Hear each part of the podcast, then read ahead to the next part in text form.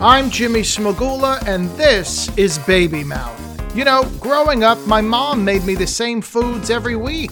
Now I'm almost 45 years old, and I've never had any kind of sushi. I've never had a plum. I've never even had a tuna fish sandwich. So each week on Baby Mouth, a guest is going to suggest a food that they already love that I've never had. And I'm going to give them my honest opinion on it. And I've got some great guests like Matt Ingebretson. Well, what is going on that you encounter a food? I, I've seen the list of foods that you haven't eaten, and I won't spoil it. Let's say, okay, pad thai. Why have you not the one you're about to eat today? To be honest with you, first of all, I will say I thought pad thai was a soup. Lizzie Cooperman. They're jiggly. I mean, is it supposed to be like a gelatinous kind of a.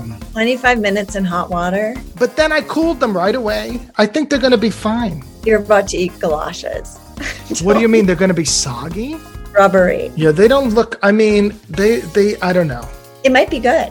Rosie O'Donnell. Yeah, she used to make us tuna fish sandwich on Wonder Bread, and we'd go to the beach, and then the sa- wind would blow, and the mayonnaise would get all the sand in it, so you'd be eating the mayonnaise, and you'd be a crunch, crunch out of the sand from Sunken Meadow Beach. But it was a staple in my Really? house. Yeah, you know how some people have comfort food of Kraft mac and cheese? Delicious. Yeah, I never had that as a child.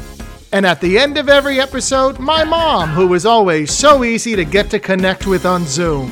I had to join this, join that, allow this, join this. Good, you did it. yeah, but I don't want my face in there Your face is not going to be recorded, just the audio, as we because it discussed. says REC up there. Yes, on my recording. face. So tune in to Baby Mouth every Tuesday wherever you get your podcast. Don't forget to like, subscribe, and review. And you can email us your own food nightmares at babymouthpodcast at gmail.com. Don't be a baby mouth.